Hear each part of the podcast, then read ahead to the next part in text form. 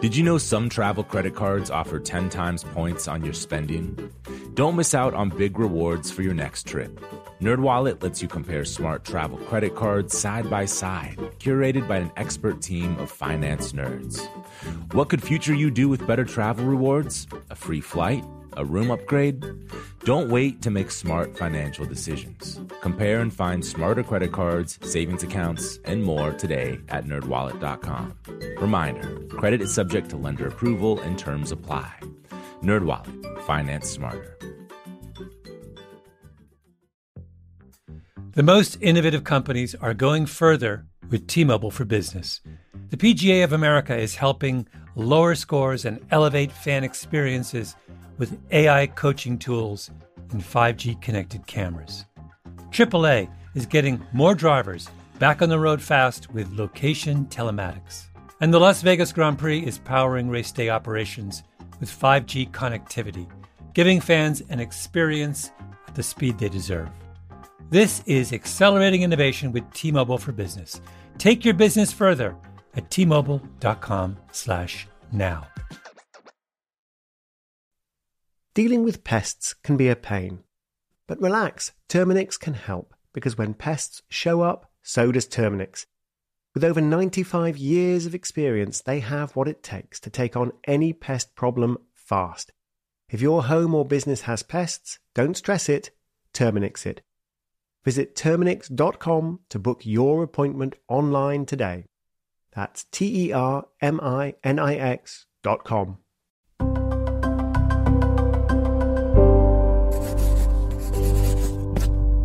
Pushkin.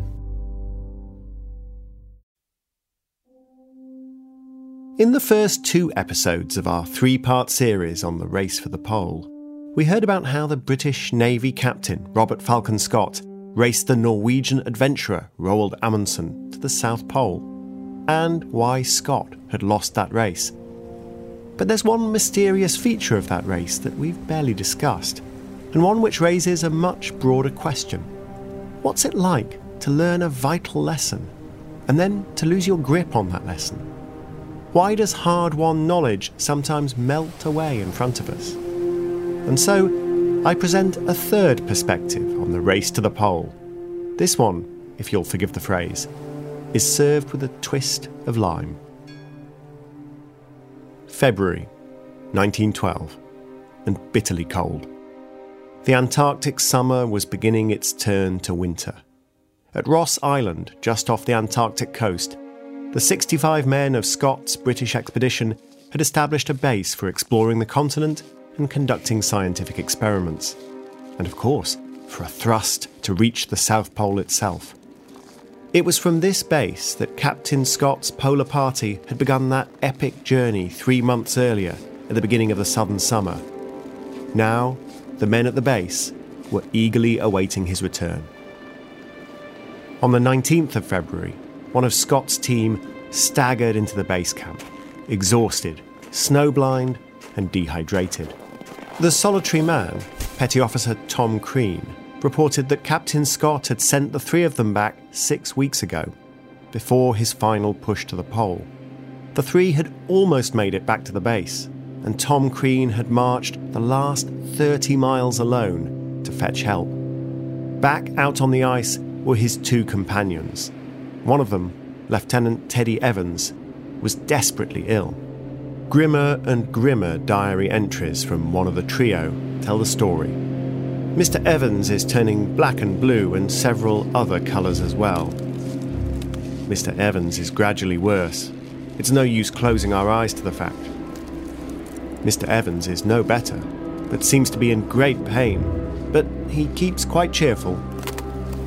This morning, we were forced to put Mr. Evans on his ski and strap him on, as he could not lift his legs. Mr. Evans is in a very bad state. If this is scurvy, I'm sorry for anyone it attacks. Was it a case of scurvy? Of course. Bleeding gums, severe joint pain, bruising, new wounds won't heal, old scars start to reopen. There was no doubt. A mission was soon on its way to fetch the pair. Out on the ice, Evans and his companion heard the welcome barking of sled dogs coming to the rescue. Evans would live. But how had Teddy Evans contracted a case of scurvy? This was a British naval expedition in the 20th century.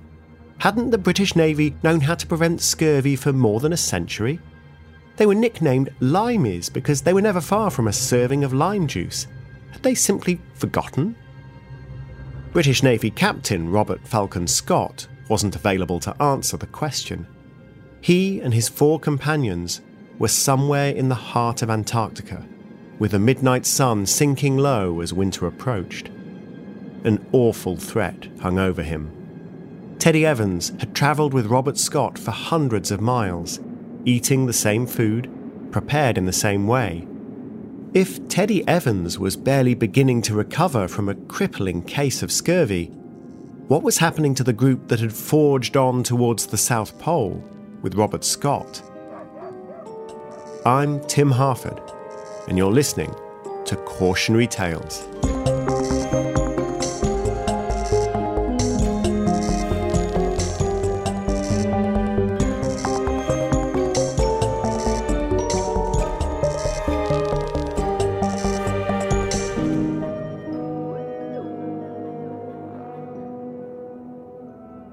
Here's a description of scurvy, written 800 years ago.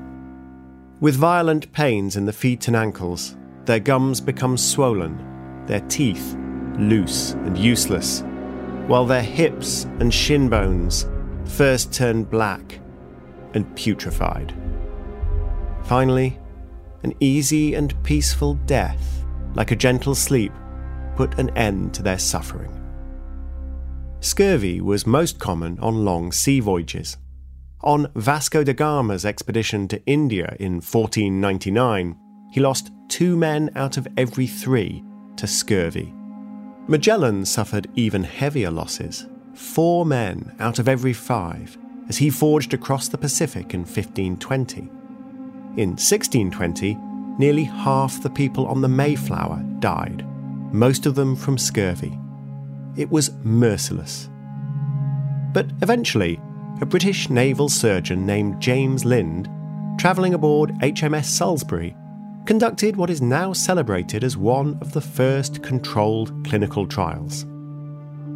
On the 20th of May, 1747, I took 12 patients in the scurvy on board the Salisbury at sea. Their cases were as similar as I could have them. They all, in general, had putrid gums, the spots, and lassitude with weakness of their knees. Lind divided the men into six pairs and gave them each the same diet, plus a different treatment for each pair. Each treatment had been recommended by some esteemed doctor, which is to say, given the state of medical science, some highly decorated quack. Two of these were ordered each a quart of cider a day. Lovely, hard cider, but it's not going to cure scurvy. Two others took 25 guts of elixir vitriol three times a day upon an empty stomach. That's 75 drops a day of sulfuric acid. Two others took two spoonfuls of vinegar three times a day upon an empty stomach. Then there were the poor fellows given half a pint of seawater. Others got a paste of garlic, mustard, horseradish, and aromatic plant extracts, which sounds a little too zesty. None of this was any help whatsoever. But the final pair got two oranges and a lemon each day for six days, at which point they had made a miraculous recovery, and HMS Salisbury had run out of fruit, which is rather a shame for everyone else. Lind is celebrated as a pioneer of clinical trials. He's also remembered as the man who figured out how to prevent scurvy. But the story, as we'll see, isn't that tidy. Lind certainly didn't understand what we understand today, which is that scurvy is an illness caused by a lack of a certain chemical in the body, ascorbic acid, also known as vitamin C. It's present in lots of fresh foods, and particularly in oranges and lemons.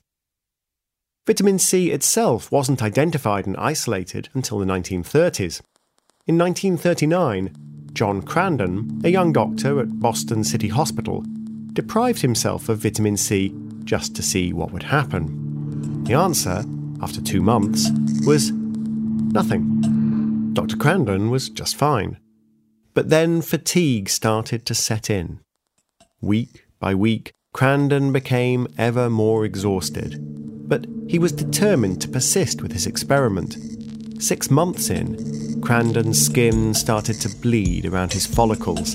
He tested his endurance by gently jogging on a treadmill set at a leisurely pace.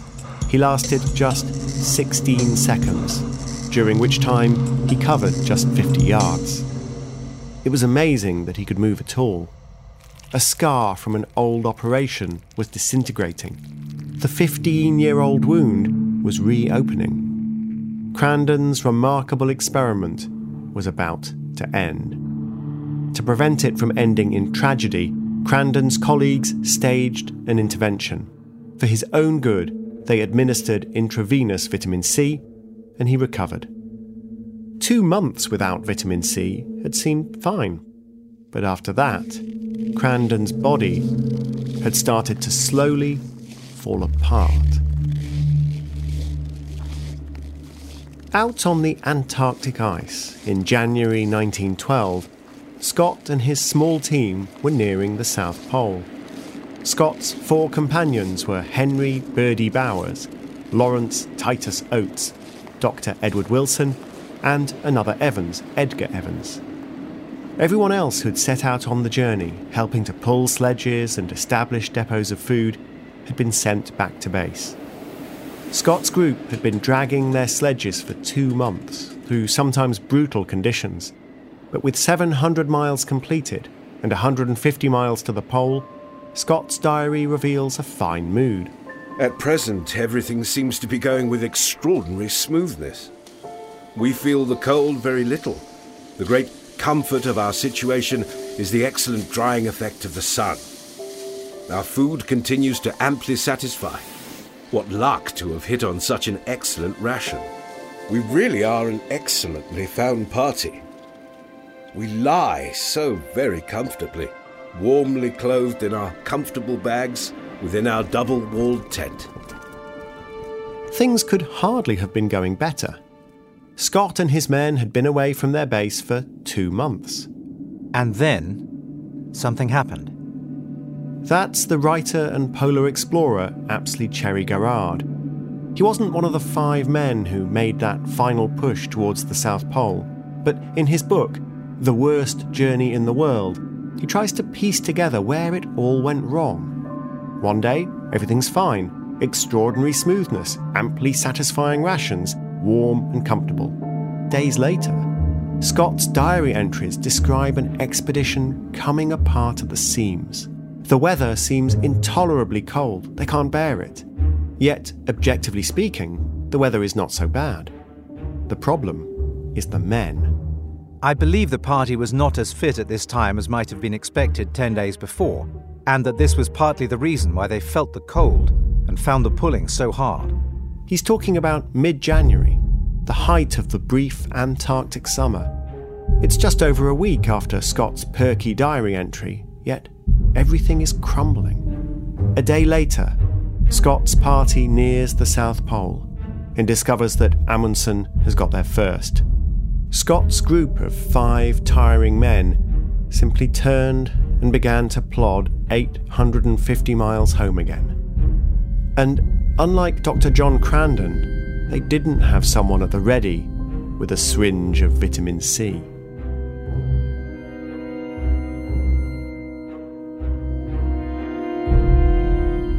Cautionary Tales will return in a moment.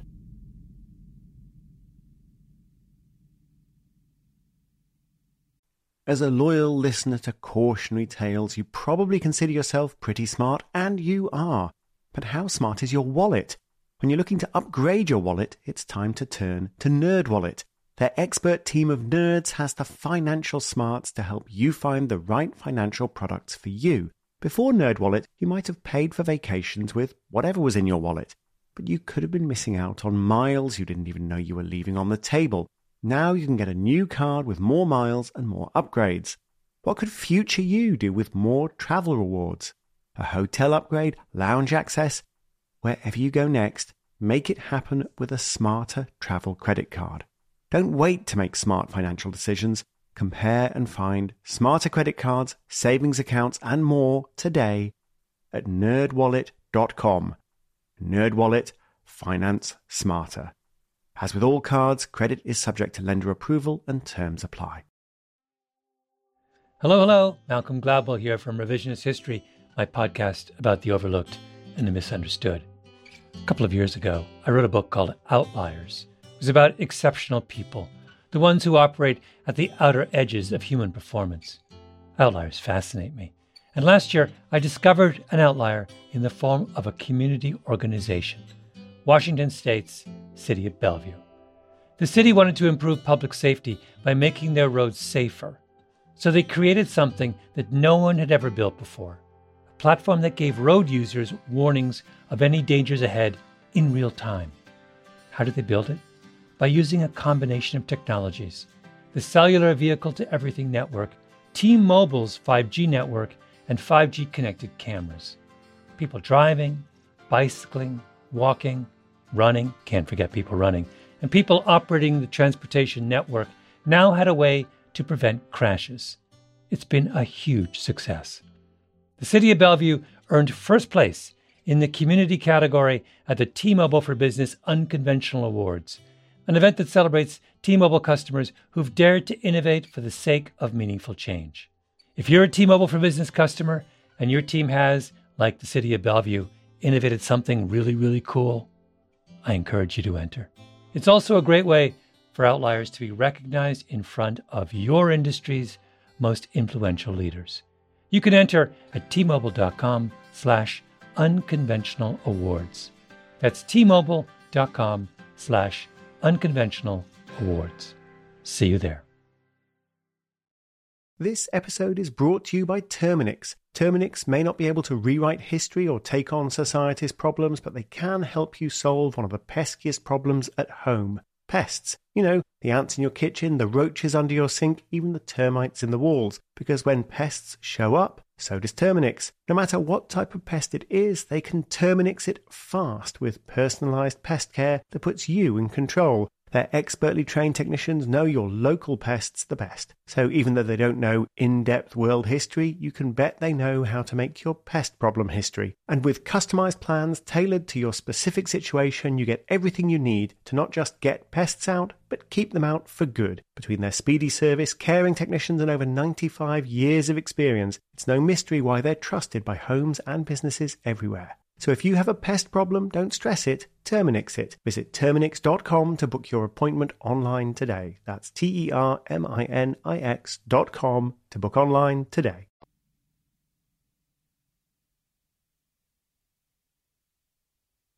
So, what exactly did James Lind discover back in 1747? And why wasn't Scott's expedition able to use that discovery to prevent scurvy? Lind had showed that oranges and lemons cured scurvy in a way that appeals to our modern sensibilities, a controlled clinical trial. But Lind himself didn't seem to appreciate quite what he'd done. He wrote a book about scurvy, which contained an admirably brief and clear report of his clinical trial, but he surrounded it with page after page of quack theories about excess perspiration or the need for ventilation. And a particular problem was that he recommended boiling the citrus juice into a syrup to preserve it. Lind never seems to have tested his own citrus syrup, and if he had, it wouldn't have worked, because the long boiling process destroyed the vitamin C. The Navy was not convinced by Lind's book, but a few decades later, another doctor experimented with fresh lemon juice preserved under a layer of olive oil and found that it worked. His name was Gilbert Blane, and he was doctor to the future King George IV.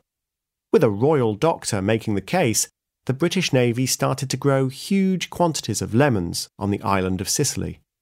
By the early 1800s, scurvy was eliminated. And yet, in 1912, here was Captain Scott's expedition struck down with scurvy once again Our common sense model of discovery, invention, and innovation goes like this We start at the bottom of a deep hole of ignorance. Then some brilliant man like James Lind finds the rope of discovery, and humanity climbs out of the hole and stands on firm ground, able to scan the horizon of knowledge.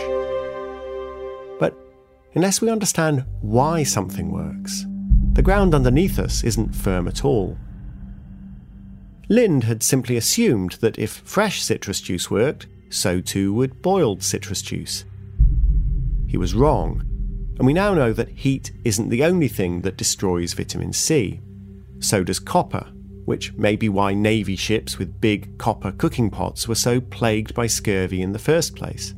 So does light, which means it's not a good idea to store citrus juice in a glass bottle. None of this was clear to the British Navy. In 1860, the Navy switched from juicy Sicilian lemons to tart West Indian limes. A daily dose of lime juice became synonymous with the British Navy, hence the nickname Limeys. Most people assumed that the switch to limes was just a cosmetic difference. One's yellow and one's green, but they're basically the same zesty fruit. Today, we know that limes have considerably less vitamin C than lemons. The Navy was now relying on precautions against scurvy that were no use at all. But for decades, their lack of understanding remained hidden, for a simple reason. Over the course of the 1800s, the Navy gradually switched from sailing ships to steamships. The steamships travelled faster and needed to stop for fuel, and when they did, they'd also take on fresh food. Sailing ship journeys lasted for months, Sailors on steamships rarely went for more than a few weeks without eating some fresh food containing vitamin C. And remember the young doctor John Crandon? He still felt fine after two months without vitamin C. The Navy thought lime juice was protecting their sailors. The truth was that they simply weren't at sea for long enough to get scurvy in the first place. Then in 1875, the Navy dispatched two ships to find the North Pole. This expedition was much longer than the average steamship journey. First, the sledging party sent out over the pack ice was struck by scurvy. A rescue party reached them and administered lime juice. It didn't work. Back on the ship, men who took regular swigs of lime juice got scurvy too. The ships withdrew, and the ignominious failure of the expedition was a national embarrassment.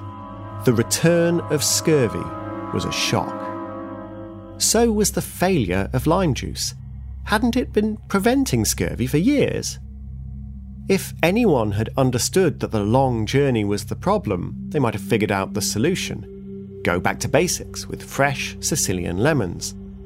But they didn't. And by unlucky coincidence, a rival hypothesis emerged just as people were losing confidence in the lime juice cure biologists were beginning to develop the theory of germs and to understand the role of microbes in causing many diseases. Suddenly, the idea of scurvy as a disease of deficiency seemed less modern. An alternative theory rose to prominence that scurvy was caused by a toxin produced by bacteria.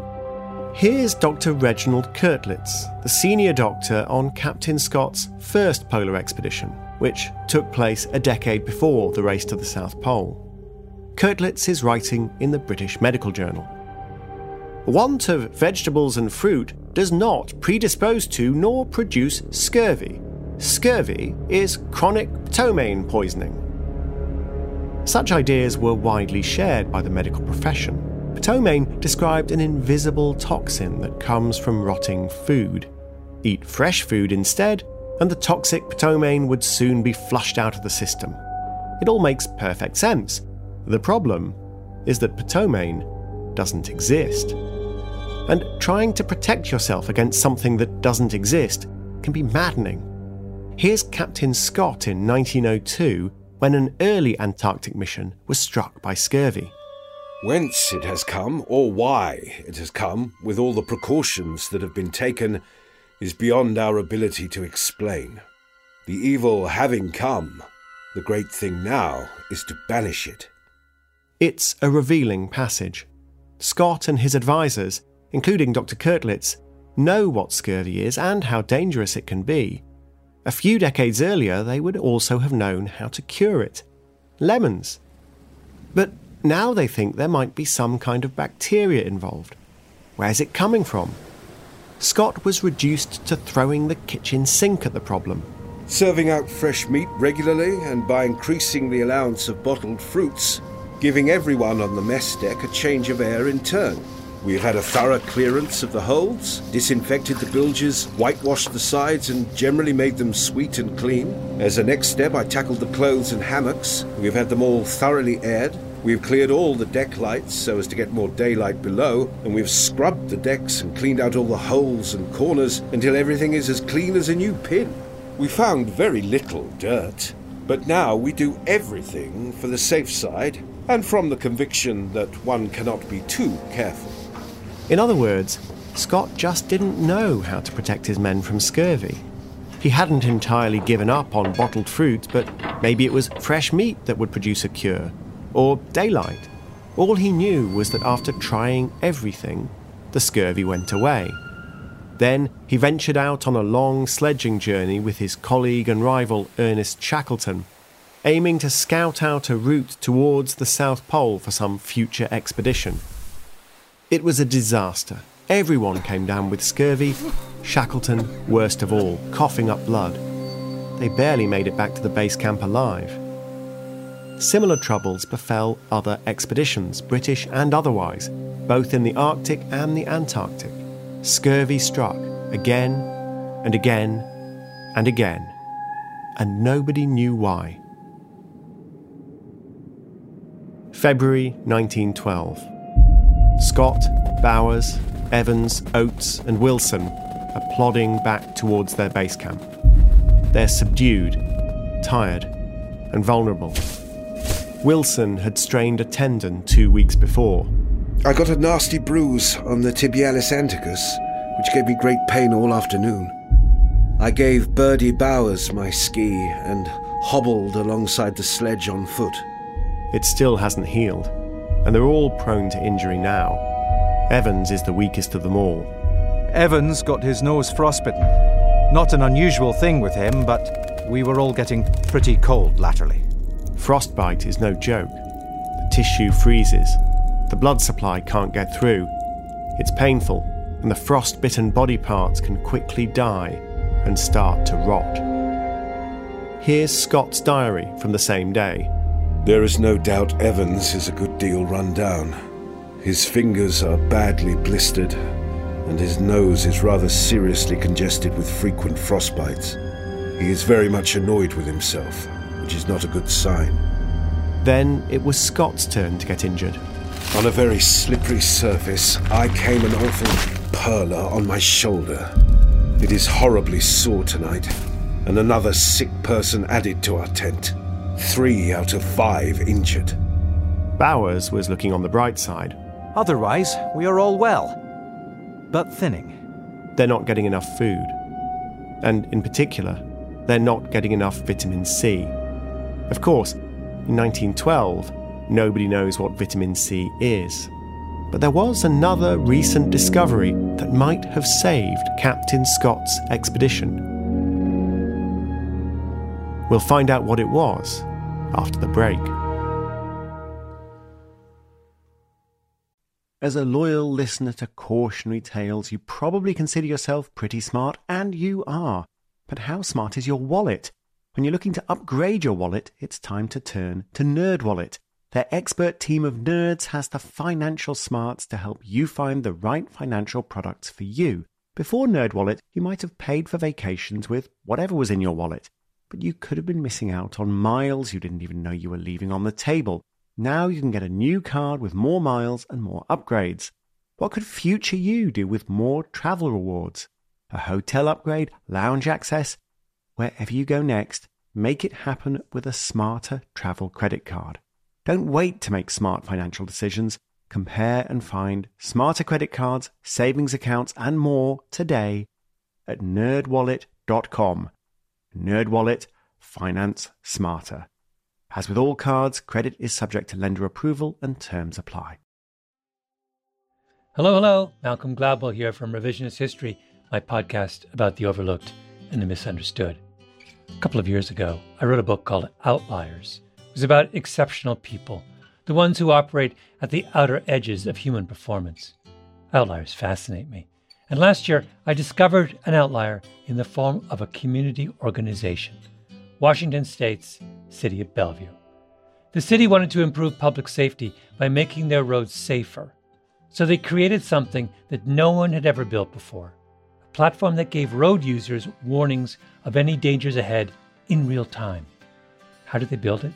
By using a combination of technologies the cellular vehicle to everything network, T Mobile's 5G network, and 5G connected cameras. People driving, bicycling, walking, running, can't forget people running, and people operating the transportation network now had a way to prevent crashes. It's been a huge success. The City of Bellevue earned first place in the community category at the T Mobile for Business Unconventional Awards, an event that celebrates T Mobile customers who've dared to innovate for the sake of meaningful change. If you're a T Mobile for Business customer and your team has, like the City of Bellevue, innovated something really, really cool, I encourage you to enter. It's also a great way for outliers to be recognized in front of your industry's most influential leaders. You can enter at tmobile.com slash unconventional awards. That's tmobile.com slash unconventional awards. See you there. This episode is brought to you by Terminix. Terminix may not be able to rewrite history or take on society's problems, but they can help you solve one of the peskiest problems at home pests. You know, the ants in your kitchen, the roaches under your sink, even the termites in the walls. Because when pests show up, so does Terminix. No matter what type of pest it is, they can Terminix it fast with personalized pest care that puts you in control. Their expertly trained technicians know your local pests the best. So even though they don't know in depth world history, you can bet they know how to make your pest problem history. And with customized plans tailored to your specific situation, you get everything you need to not just get pests out, but keep them out for good. Between their speedy service, caring technicians, and over 95 years of experience, it's no mystery why they're trusted by homes and businesses everywhere. So if you have a pest problem, don't stress it, Terminix it. Visit Terminix.com to book your appointment online today. That's T E R M I N I X.com to book online today.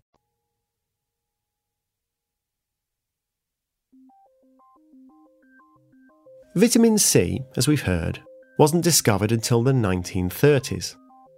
But the key modern breakthrough in understanding scurvy was made in 1907 a full three years before Captain Scott left Europe for his ill fated Antarctica expedition. The discovery was made by two Norwegian scientists, Axel Holst and Theodor Froelich. By chance, Holst and Froelich discovered that guinea pigs could develop scurvy. This was a surprise. Holst and Froelich realized that scurvy wasn't a disease of humans, it was a disease of humans and guinea pigs. And from there, it was simple to run experiments by controlling the feeding of guinea pigs and seeing which ones of them developed scurvy. The results were definitive.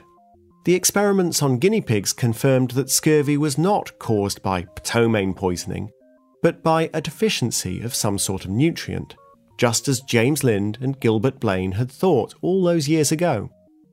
Holst and Froelich knew they'd discovered something important for polar expeditions, which were being struck down by scurvy time and time again. They warned the polar explorer Fridtjof Nansen, who was giving advice to Scott and his great rival, Roald Amundsen. But Nansen didn't believe that experiments on guinea pigs could tell him anything he hadn't learned the hard way out on the ice. He wasn't the only skeptic. Holst and Froelich's discoveries didn't persuade anyone until it was too late. So, Scott and Amundsen both reached the South Pole without understanding scurvy. But like the steamships of the 19th century, Amundsen simply outran scurvy. His entire journey took three months, and for some of that time, he had plenty of access to fresh seal meat, which contains vitamin C. Scott's group was away from their base for nearly five months. and after exhausting journeys over the previous winter, some of them may have been malnourished before they even set out for the South Pole. It was a race against time to get back to base before their bodies failed them. By mid February, Amundsen was sailing from Antarctica to Australia to announce his achievement to the world. Scott's crew were only halfway back from the pole to the base camp. Evans, who cut his knuckle some days ago at the last depot, has a lot of pus in it tonight. That's the group's doctor, Edward Wilson. It's unlikely to be an infection. The Antarctic is one of the most sterile environments on the planet. Too cold for bacteria. But the wound isn't healing. That's a classic symptom of scurvy. Wilson again. Titus Oates's big toe is turning blue black. Evan's fingernails all coming off. Titus' nose and cheeks are dead yellow. Here's Scott. Evans has dislodged two fingernails tonight. His hands are really bad, and to my surprise, he shows signs of losing heart over it. He hasn't been cheerful since the accident. He has very little to be cheerful about, but then one of the symptoms of scurvy is a depressed mood. Everyone is worried about Evans, but they're all eating the same food and coping with the same brutal conditions. Whatever's happening to Evans is coming for them too. Here's Apsley Cherry Garrard again, trying to figure it all out a decade later. There was something wrong with this party. More wrong, I mean, than was justified by the tremendous journey they had already experienced, which had been little worse than they expected. Evans, however, who was considered by Scott to be the strongest man of the party, had already collapsed, and it is admitted that the rest of the party was becoming far from strong. There seems to be an unknown factor here somewhere. There does, doesn't there? We'll never know quite how significant scurvy was among all the afflictions they faced. All we can do is to look at scurvy's appearance in polar expedition after polar expedition then to look at the symptoms Scott's men were suffering, and then draw our own conclusions. Here's Dr. Wilson on the 16th of February. Evans collapsed, sick and giddy, and unable to walk even by the sledge on ski, so we camped. Wilson must have known that if Evans really was suffering from scurvy, the rest of them were next. Next day, we had gone a good part of the way when Evans found his ski shoes coming off. He was allowed to readjust, but it happened again, and then again. So he was told to unhitch, get them right, and follow on and catch us up. Captain Scott, presumably, gave that order. And so the four skied away from Evans, leaving him in the most desolate place on earth, leaving him to crawl forward alone on his hands and knees. They must have been so desperate. When we camped, we had lunch and then went back for him as he'd not come up.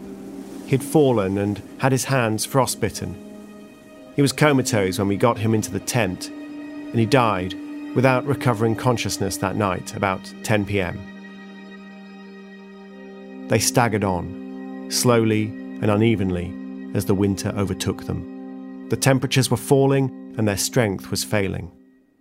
The storage depots they'd laid for their journey home didn't have enough food or fuel to sustain them at the slow pace they were making. Oates had an old war wound where a bullet had shattered his thigh bone. If Oates's scar was dissolving as he marched on that leg for day after day, it must have been agony. On March the 16th, Captain Oates fumbled to undo the lacing at the tent entrance and limped out into a blizzard. He never returned. Scott's diary recorded his last words as I'm just going outside, and maybe sometime. They all knew that he wasn't coming back. And despair soon came to claim them all. A few days later, Scott, Wilson, and Bowers gave up. They lay down in a tent just 11 miles away from the next depot of food. The weather had closed in again. They didn't have the strength to continue. After months without vitamin C, John Crandon couldn't jog for more than 50 yards. for Scott and his last two companions, 11 miles in a blizzard, must have seemed an impossible distance. We shall stick it out to the end, but we are getting weaker, of course, and the end cannot be far. It seems a pity, but I do not think I can write more. Their bodies were found months later by a team that set out from the British base camp. Bowers and Wilson were sleeping in their bags. Scott had thrown back the flaps of his bag at the end. His left hand was stretched over Wilson, his lifelong friend. There were diaries there and farewell letters. When the group tried to move Scott's frozen arm to recover the documents, it broke.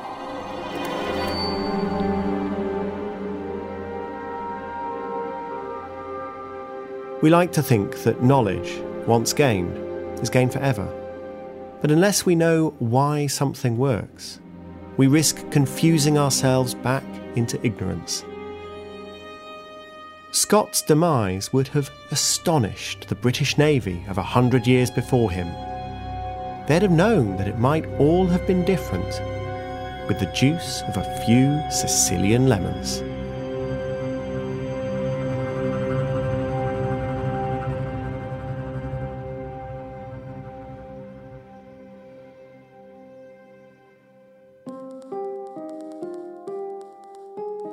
For a list of all our sources, see the show notes at timharford.com.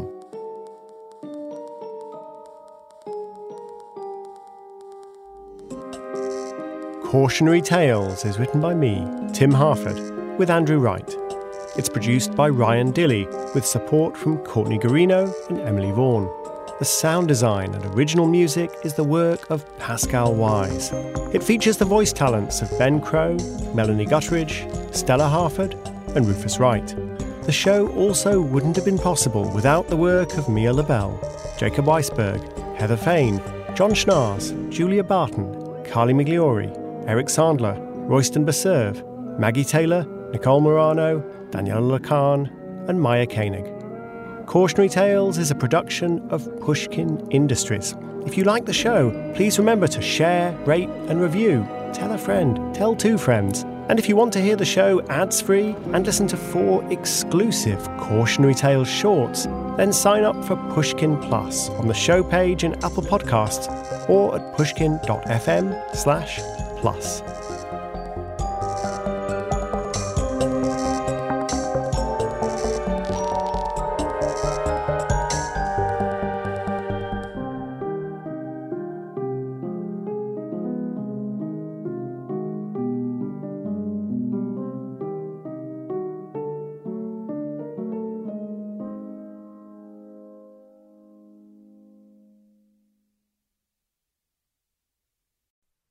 Dealing with pests can be a pain.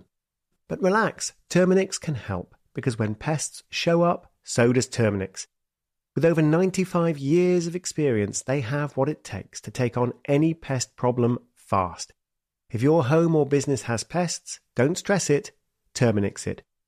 Visit Terminix.com to book your appointment online today. That's T E R M I N I X.com.